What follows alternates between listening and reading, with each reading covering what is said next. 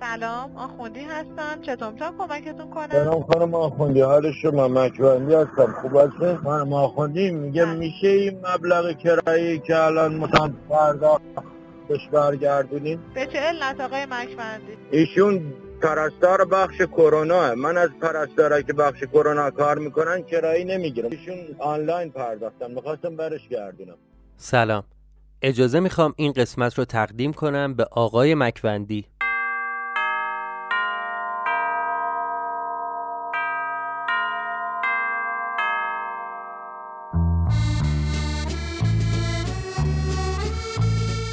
اگه شما هم مثل من عاشق موسیقی باشید حتما تا حالا پیش اومده که به یاد گرفتن و زدن یه ساز فکر کنید. من خودم شخصا بارها به این فکر کردم که بتونم یه روزی نواختن پیانو رو یاد بگیرم. خب حامی مالی این قسمت ساعت صفر خونیاگره. خونیاگر یه استدیو ساخت فیلم های آموزش موسیقیه. از ستار و کمانچه گرفته تا گیتار الکتریک، هنگ درام و حتی ردیف های موسیقی دستگاهی ایران. خونیاگر آموزش درست و استاندارد موسیقی رو خیلی راحت با کیفیت بالا، ارزون و با اینترنت نیمبها در اختیار همه قرار میده. چه در داخل ایران و چه در خارج از ایران می‌تونید با خونیاگر نواختن ساز رو یاد بگیرید. توصیه می‌کنم حتما یه سری به سایت یا پیج اینستاگرامشون بزنید. مخصوصا تو این روزها که وقت بیشتری در خونه هستی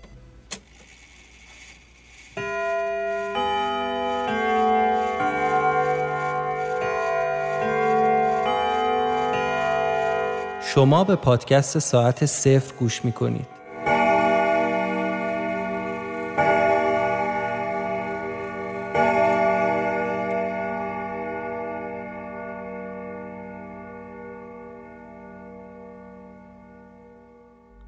آنچه گذشت.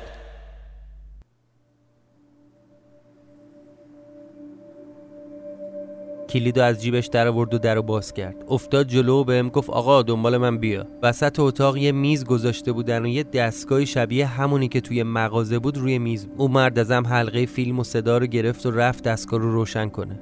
انگار داشت دوربین رو تنظیم می‌کرد چون تصویر هی مات و شفاف می‌شد و فکوسش عوض می‌شد. خودم رو دیدم که اومد نشست رو صندلی. سلام. نترس نترس. هرچی که الان برات تعریف می‌کنم عین واقعیته. پس آروم باش و با تمرکز به حرفام گوش کن. اینجا کارگاهیه که برای سرهم کردن امانتی ها اجاره کردم. تو جاده کرج.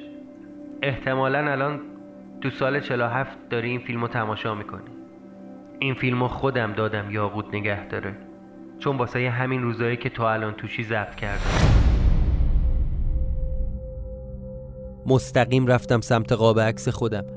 از روی دیوار برش داشتم. دیدم پشت قاب عکس یه کلید و یه تیکه کاغذ با نوار چسب وصل شده پشت قاب.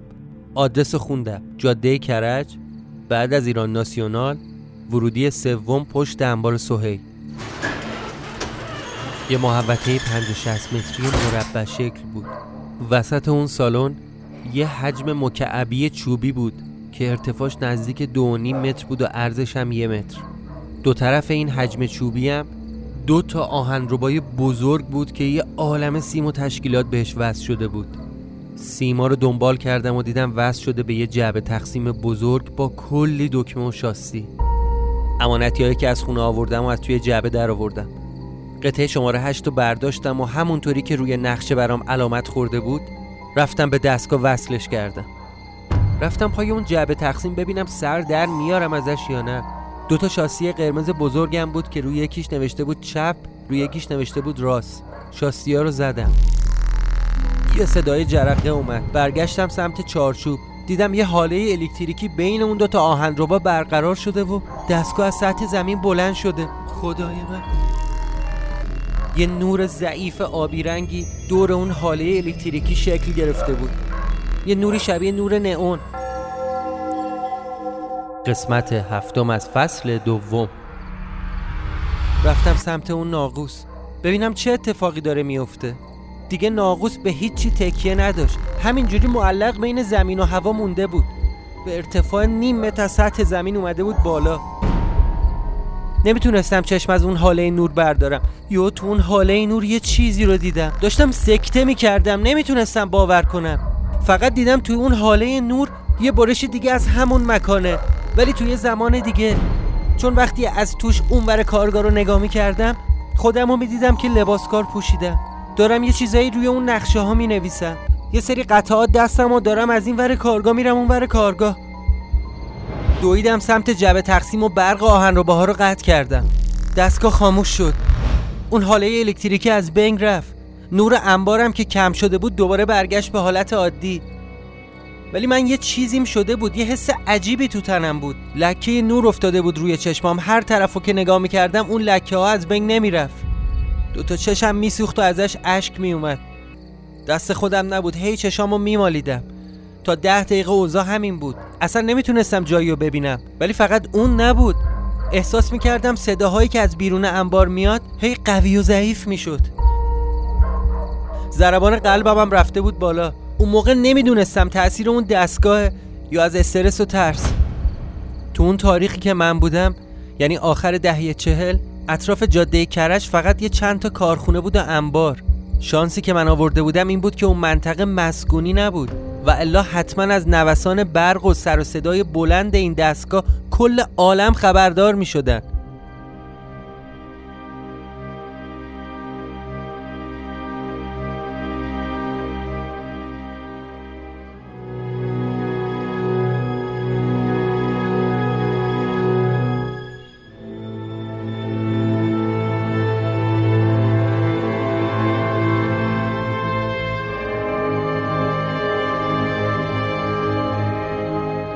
یکم که گذشت با حواس جمعتری رفتم سراغ نقشه هایی که به در و دیوار بود. اونجوری که اون شب فهمیدم به جز 6 7 تیکه از اون امانتی های فلزی بقیهش رو قبلا خودم سرهم کردم.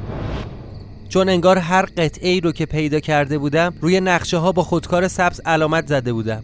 اون شب یاد حرف سعید ملکی افتادم. به هم تو ماشین گفته بود که وقتی همه قطعه ها رو کنار هم بذاری خودت می‌فهمی که قصه این امانتی ها چی به چیه.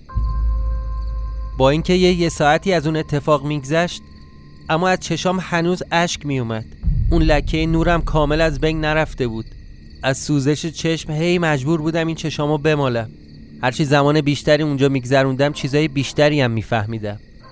مثلا از قرار معلوم چند سال قبل که اینجا رو گرفتم و این تشکیلات رو ساختم وقتی زیادی تو این انبار میگذروندم.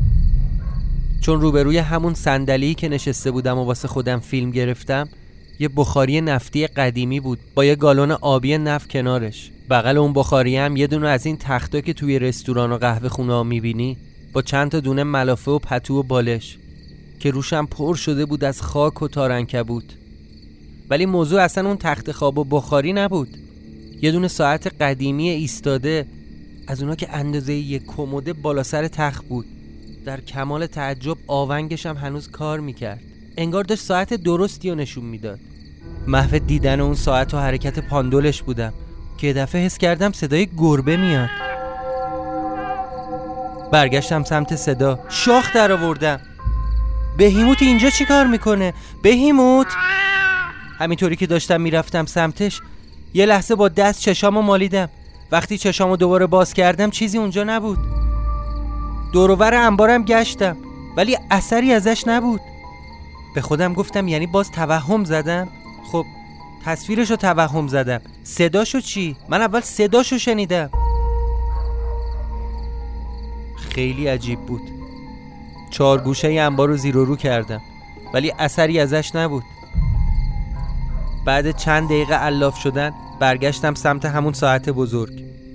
اون ساعت خیلی باحال بود. یه چیزی شبیه کشو زیر اون قسمتی که شیشه ای بود و می‌شد از پشت شیشش حرکت آونگ بزرگشو دید وجود داشت. درشو باز کردم ببینم چیزی هم توش هست یا نه. فکر می‌کنید چی بود تو اون کشو تو طبقه اولش یه دوربین 16 میلیمتری با یه دستگاه ضبط صدا. یه وراندازشون کردم روی اونا هم پر از گرد و خاک بود. بعید به نظرم رسید که سالم باشن. اول دوربین رو برداشتم امروز صبح توی عکاسی موقعی که اون مرد داشت فیلم رو مینداخت تو دوربین طرز کار کردن با این دوربینا رو یاد گرفتم. شاسیشو زدم و توی چشمی رو نگاه کردم. ولی دوربین روشن نشد.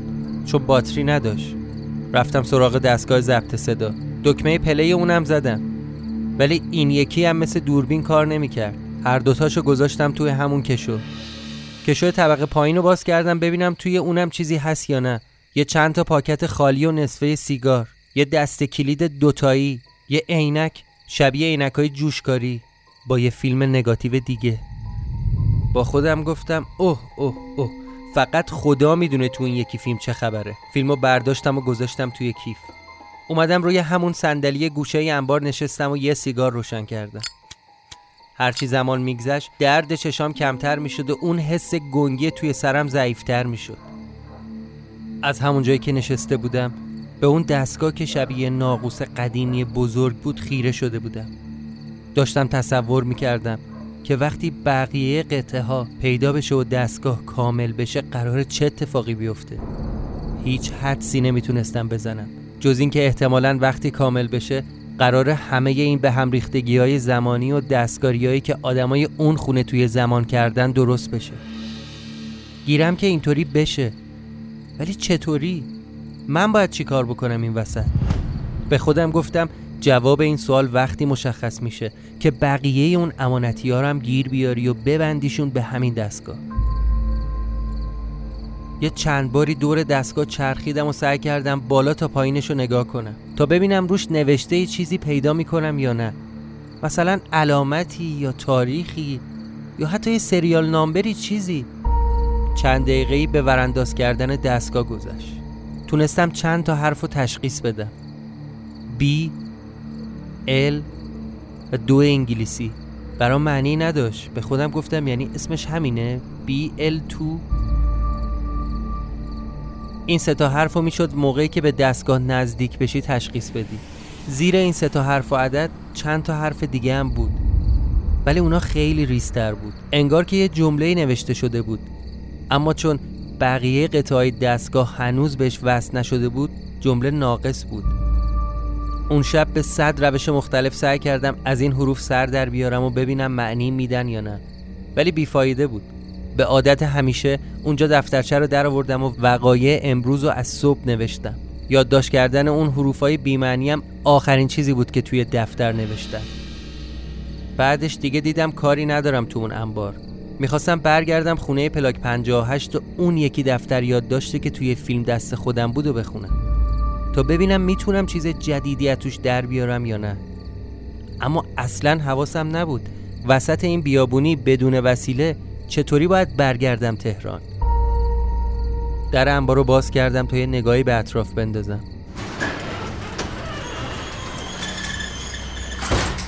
تو اون جاده خاکی؟ تا فاصله 100 متر یه دونه چراغ روشنم نمی‌تونستی پیدا بکنی. فقط صدای این سگای ولگرد توی بیابون بود. به خودم گفتم نه دیگه اینطوری نمیشه. از این به بعد قرار اینجا زیاد رفت آمد بکنم. باید یه وسیله ماشینی موتوری چیزی جور بکنم. بعدم اون همه پول تو اون خونه است. اصلا وردارم خرج کنم. راهی نداشتم. باید اون شبا همونجا سر می‌کردم. در رو بستم و برگشتم تو انبار. سعی کردم خاک و خوله روی تخت و بتکونم و همونجا دراز بکشم. دستامو گذاشتم زیر سرم و خیره شدم به سقف انبار. تو فکرم این بود که بدون تلف کردن وقت باید برم سراغ نفر بعدی لیست. به خاطر همین تصمیم گرفتم فردا برگردم عکاسی درخشش و منتظر وایسم تا ترلانشم سرکلش پیدا بشه. وسط همون فکر و خیالا یاد یاقوتم افتادم با این دختر چی کار کردم حالا اون به کنار. از این به بعد باید باش چی کار کنم. حالا که فهمیده بودم می‌دونستم قرار خانوادش توی تصادف کشته بشن و از روی عمد کاری براش نکردم از وجدانم ده برابر می‌شد. این دختر خیلی عذاب کشیده. دلم نمی‌خواست بیشتر از اون اذیتش کنم. ولی لازم بود یه فکری بکنم. اولین و احمقانه ترین راه حلی که به نظرم رسید بود که برم همه چی رو براش از اول تعریف کنم.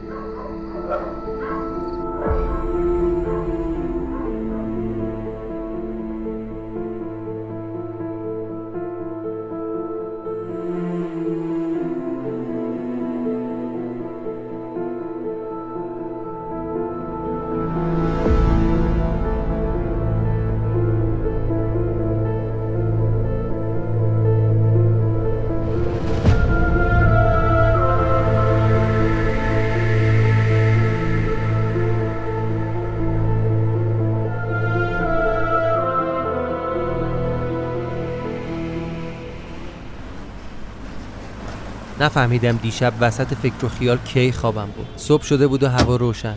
در انبار رو قفل کردم و اومدم لب جاده. بعد کلی معطلی بالاخره یه مینیبوس فکستنی قدیمی وسط جاده نگردش سوار شدم تا بیام سمت تهران. مینیبوس هم خیلی یواش میومد شاید یه ساعت طول کشید تا برسه نزدیک های شهر. جالب بود که منم به عادت همیشگی چشم مینداختم تا ببینم کی می‌رسیم به میدون آزادی. آخه اصلا حواسم نبود. هنوز چیزی به اسم برج آزادی ساخته نشده. دو سه سال بعد تازه می‌سازن البته اون موقعی هم که ساخته میشه اسمش آزادی نبوده. اسمشو گذاشته بودن برج شهیاد. بالاخره رسیدیم به شهر. یادم بود که دیروز اون مرده توی عکاسی گفت خانم اسرا میاد نزدیک غروب. پس باید تا عصری یه جوری خودم رو سرگرم می‌کردم. می‌تونستم اول برم خونه پلاک 58 اون دفترچه رو وردارم و بخونم. یه دفعه تصمیمم عوض شد. با خودم گفتم بذار برم خونه یاقوت. همون کارم کردم. کلید خونش هم که داشتم. پس مستقیم رفتم اونجا. انگار که منتظرم بود. تا در و باز کرد پرید بغلم و مثل همیشه شروع کرد به مهربونی کردن و قربون صدقه رفتن. به هم گفت خوبی؟ چرا دیشب نیومدی خونه؟ زخمات چطورن؟ خونریزی نداری دیگه؟ خوبم یاقوت جان خوبم. والا کار داشتم دیگه طول کشید. واسه همین دیگه نتونستم بیام. یه دفعه به هم گفت بچرخ بچرخ. منم یه دور دور خودم چرخیدم و با تعجب گفتم چیه؟ گفت لباسات چرا انقدر خاکی شده؟ درشون بیار درشون بیار عوض کن. گفتم باشه حالا یاقوت عوض می‌کنم. چیزی داریم واسه خوردن؟ می‌خوای برم خرید؟ اگه چیزی نیست؟ نه جونم همه چی هست. برو دست رو تو بشور بیا سر میز. اومدم نشستم سر میز و به این فکر می‌کردم که خب حالا باید حرف از کجا شروع کنم. بعد با خودم فکر کردم بهتر قبل از اینکه در مورد این مسائل باش صحبت کنم تمام یادداشتای اون دفترچه قهوه‌ای رنگ رو خونده باشم. اون دفترچه لامصبم که فقط تو پلاک 58 نوشتهاش دیده میشه. پس بهتر الان چیزی بهش نگم. برام یه املت درست کرد و نشستیم با هم به غذا خوردن. بهش گفتم یاقوت امروز وقت داری بریم بیرون؟ گفت آره عزیزم. کجا بریم؟ گفتم ببین بریم یه جایی که من بتونم یکم لباس بخرم. اونم با مهربونی گفت باشه باشه. الان که سر ظهره. بذار یکی دو ساعت بگذره بعد با هم میریم خیابون نادری.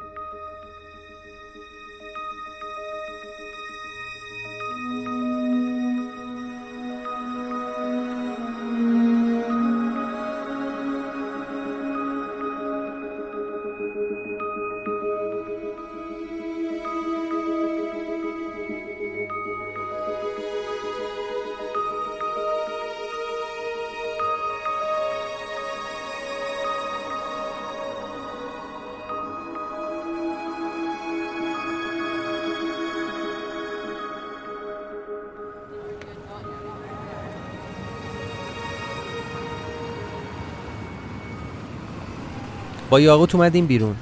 قدم زدیم یه چند دست لباس خریدیم. میون صحبت هامون سعی کردم یه چیزایی رو از زندگی حالش بفهمم. مثلا اینکه دقیقا کجا داره کار می‌کنه.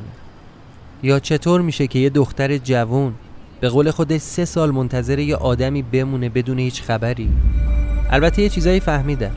اینکه از روی نیاز مالی نیست که کار می‌کنه. یا اینکه یه عمه داره خارج زندگی می‌کنه. چند وقتی و پیش اون بوده و بعد از اینکه افسردگی گرفته دوباره برمیگرده ایران و سعی می‌کنه زندگی عادیش رو پیش ببره بین اون صحبت ها بهش گفتم راستی یاقوت من یه ماشین لازم دارم الان می‌دونید چنده چقدر پول لازمه تو کسی رو می‌شناسی؟ همینطوری نگام کرد و گفت ماشین؟ گفتم آره دیگه ببین من یه کاری گرفتم بیرون تهرانه واقعا لازمه که با ماشین برم و بیام گفت چه کاری؟ بهش گفتم که حالا به توضیح میدم. اصلا شاید یه بار بردمت اونجا خودت هم نزدیک ببینی. حالا ماشین رو چیکار کنی؟ با تعجب گفت ماشین که داریم. گفتم یعنی چی؟ گفت میگم ماشین داریم دیگه یه آریای سفید. اینم یادت نبود؟ نه من یادم نمیاد. حالا کجا هست؟ تو حیات پشتی خونه. یاقوت سالمه؟ میشه سوارش شد؟ گفت آره بابا من هر رو باش میرم سر کارو برمیگردم. ازش خواستم که برگردیم خونه و من ماشین رو ببینم. چون اصلا نمی‌دونستم آریا چه نوع ماشینیه. چشم که افتاد بهش عاشقش شدم. یه ماشین باحال و کلاسیکتور بود. به سبک ماشینای امریکایی دراز و کشیده و یوغور کلی ذوق کردم. سویچو بهم داد و گفت بیا بیا خودت بشین پشت رول. با هیجان استارت زدم. توش خیلی باحال بود. تا حالا با هیچ ماشینی که دندش کنار فرمون باشه رانندگی نکرده بودم. تمام کیلومتر شمار و چراغای پشت آمپر و دم و دستگاهشم یه طرح دایره‌ای گرد داشتن.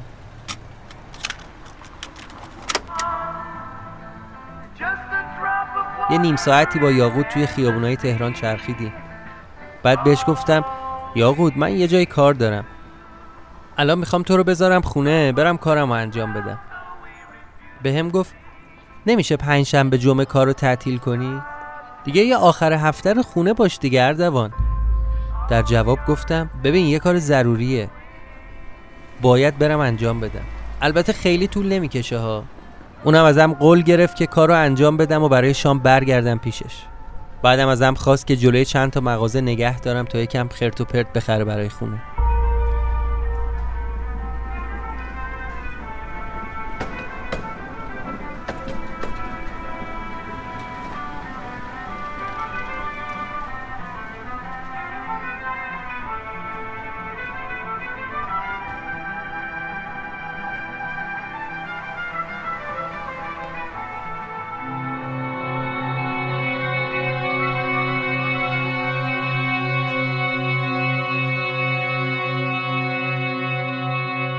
یاقوتو پیاده کردم و اومدم دم عکاسی درخشش. یه جایی تو اون کوچه های پشتی ماشین رو پارک کردم و اومدم دم مغازه. از بیرون یه نگاهی انداختم دیدم زنی توی مغازه نیست و فقط همون مرد دیروزی است. رفتم داخل سلام علیک کردم. سلام آقا خوبید؟ منو یادتون میاد که طرف با تکون دادن سر تایید کرد. ازش پرسیدم خانم نیومدن؟ به هم گفت امرتون رو بفرمایید. گفتم که با خانم کار دارم. آخه من از آشناهای خانومم. ابروهاش از تعجب رفت بالا. قبل از اینکه بخواد بگه پس چرا دیروز چیزی نگفتی بهش گفتم البته حق داری تعجب کنید من باید دیروز خودم رو معرفی می‌کردم. حالا هستن خانوم؟ با همون ابروهای از تعجب بالا رفته گفت اسم شریفتون؟ در جواب گفتم من از دوستای آقای ملکی هستم. اردوان. سری تکون داد و ازم خواست منتظر باشم در پشت پیشخون رو باز کرد و رفت. درم پشت سرش بس یه چند لحظه بعد برگشت. همراهش پشت سرش یه زن جوون ترگل ورگلم اومد. با خودم گفتم آها پس ترلان شمس اینه.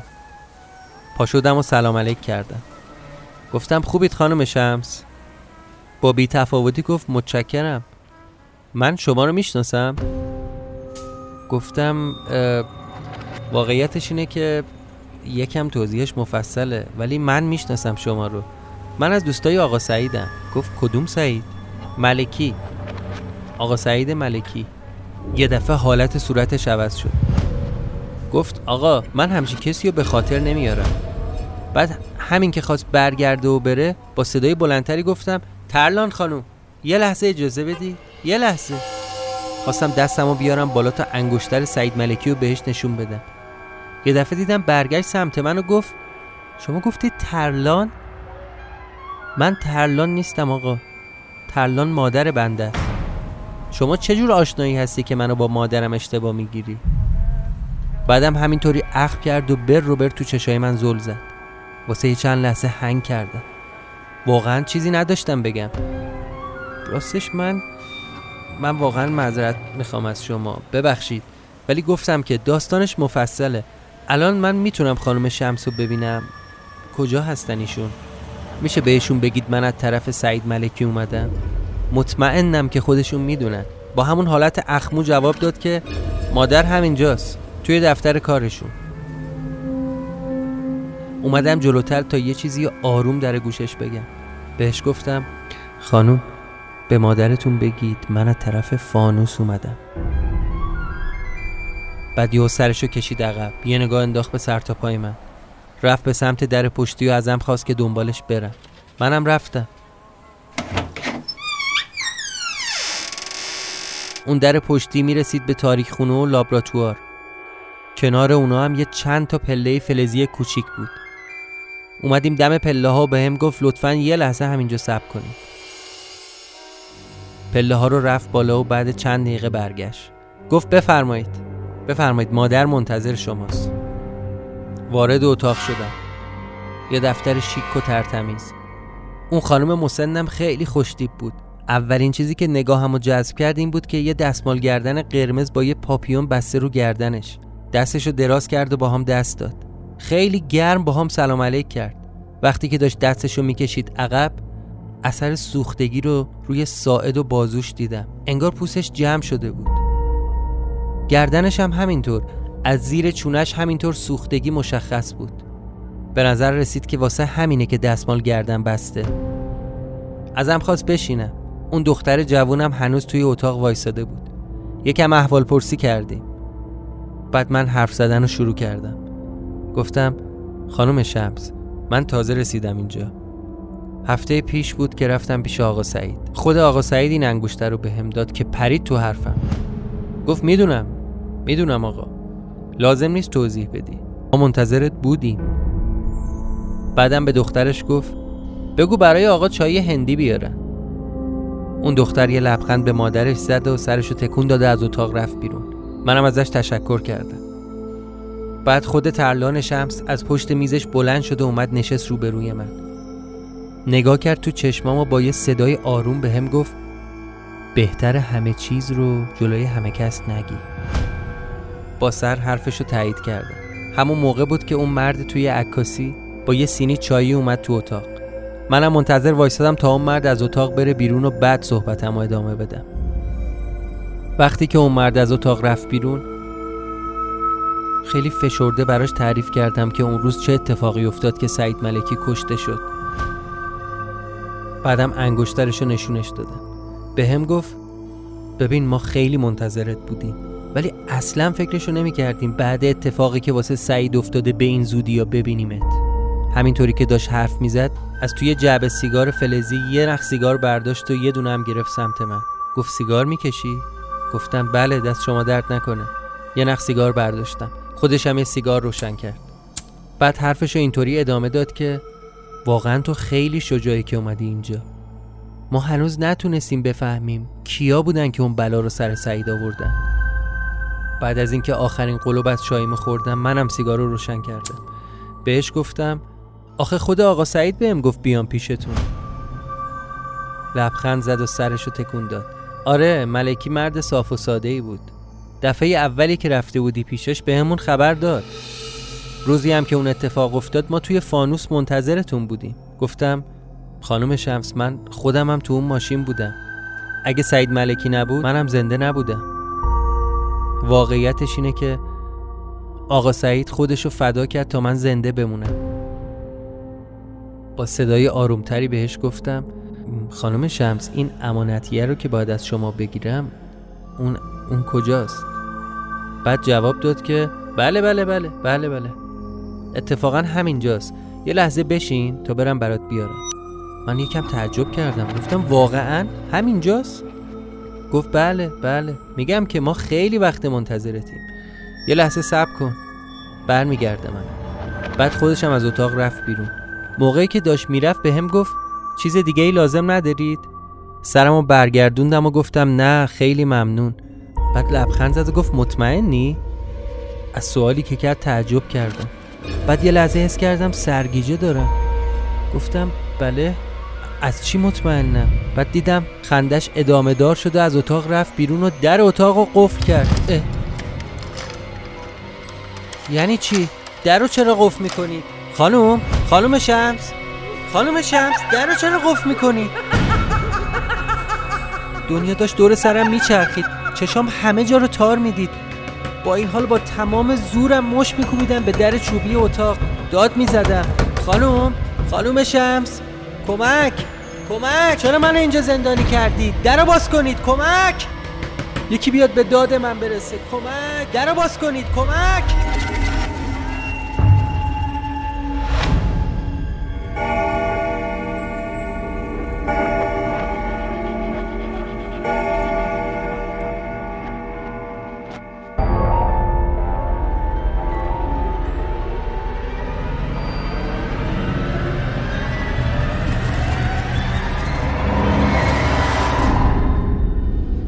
پایان قسمت هفتم.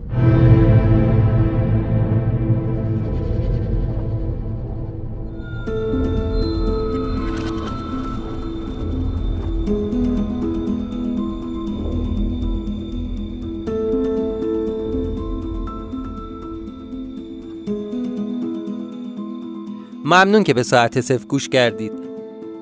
اسپانسر این قسمت ساعت صفر خونیاگره.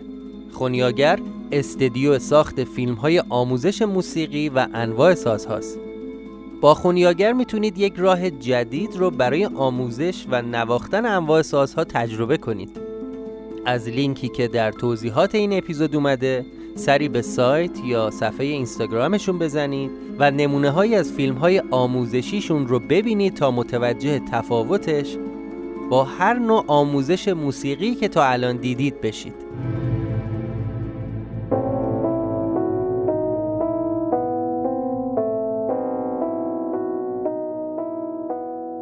قسمت هفتم فصل دوم ما در 19 آذر 1399 ضبط و منتشر شد. احتمالا همینطوری که در جریان هستید با همکاری اپلیکیشن ورنا بازی ساعت صفر طراحی شده. برای اینکه این بازی رو انجام بدید باید اپ ورنا رو از کافه بازار نصب کنید و وارد این اپ بشید و بازی ساعت صفر رو انجام بدید. در پایان هم باید از همه کسایی که در دو هفته گذشته از ساعت صفر حمایت کردن تشکر بکنم. چه دوستان داخل کشور و چه دوستانی که بیرون از ایران زندگی می‌کنن. در هر اپلیکیشنی که ساعت صفر رو گوش می‌کنید لطفا این اپیزود رو لایک بزنید و اگه پیش بینی، انتقاد و یا پیشنهادی دارید در کامنت ها بنویسید. ما تک تک کامنت های شما رو می‌خونیم. همچنین می‌تونید ساعت صفر رو در توییتر و اینستاگرام با آیدی S A A T E C E F آر دنبال کنید. در پایان هم برای هر کسی که صدای من رو میشنوه آرزوی سلامتی دارم و ازتون می‌خوام که منتظر قسمت بعدی ما باشید.